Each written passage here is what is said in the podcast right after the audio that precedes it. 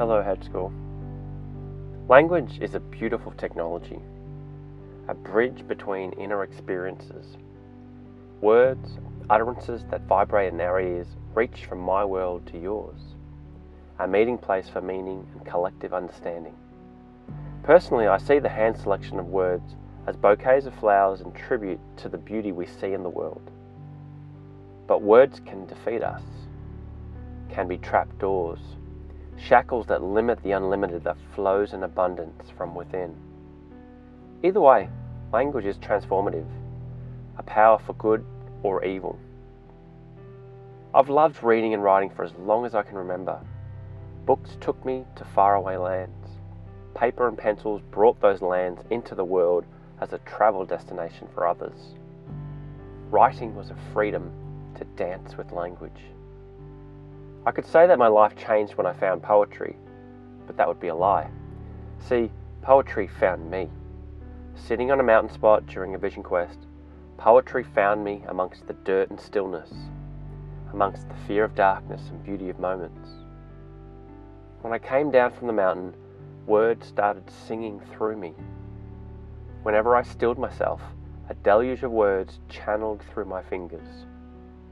The more I stilled, clearer the signal. Poetry became the canvas language danced on. Since then, I've written hundreds of poems, published a book of poems, and have another book on its way. I came out as a poet, claiming the title initially with trepidation. Some friends laughed at the direction change, Others patted me on the back for the courage to sing. And so I sit in service to language with poetry as my instrument. And I look to use those words to stop people in their tracks. I don't get poetry. This is a standard line when it comes to poetry. In fact, it's one of the reasons I love poetry so much, woven in, demanding you stop and listen.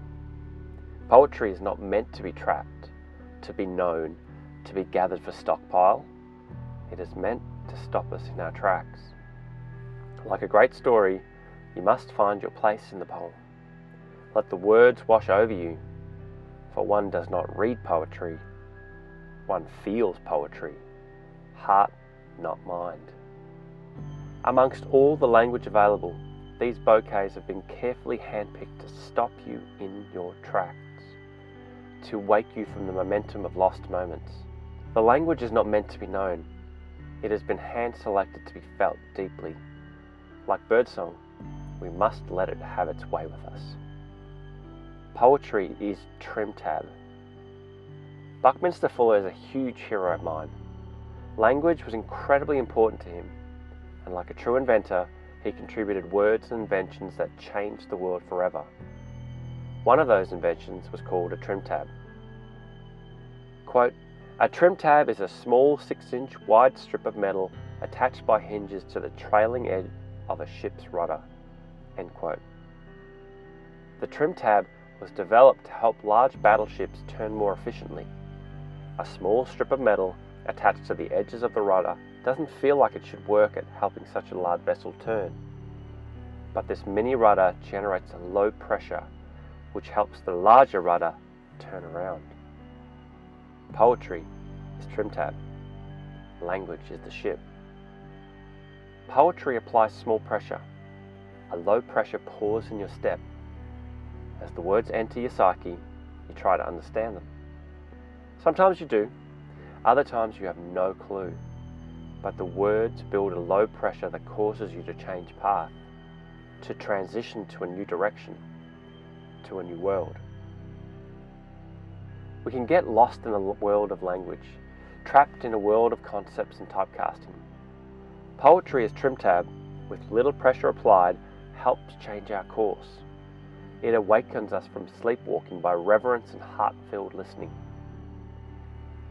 Poetry, from the root word poen, which means to compose or make, is a composition we sing to the world that through low pressure leads us back to the beauty in the world. And I'm so grateful it has. So find your way back to the language of the heart. Let it wash over you. Let it apply the low pressure to enable a course correction to awareness. You won't be sorry you did. Till next week. Steve.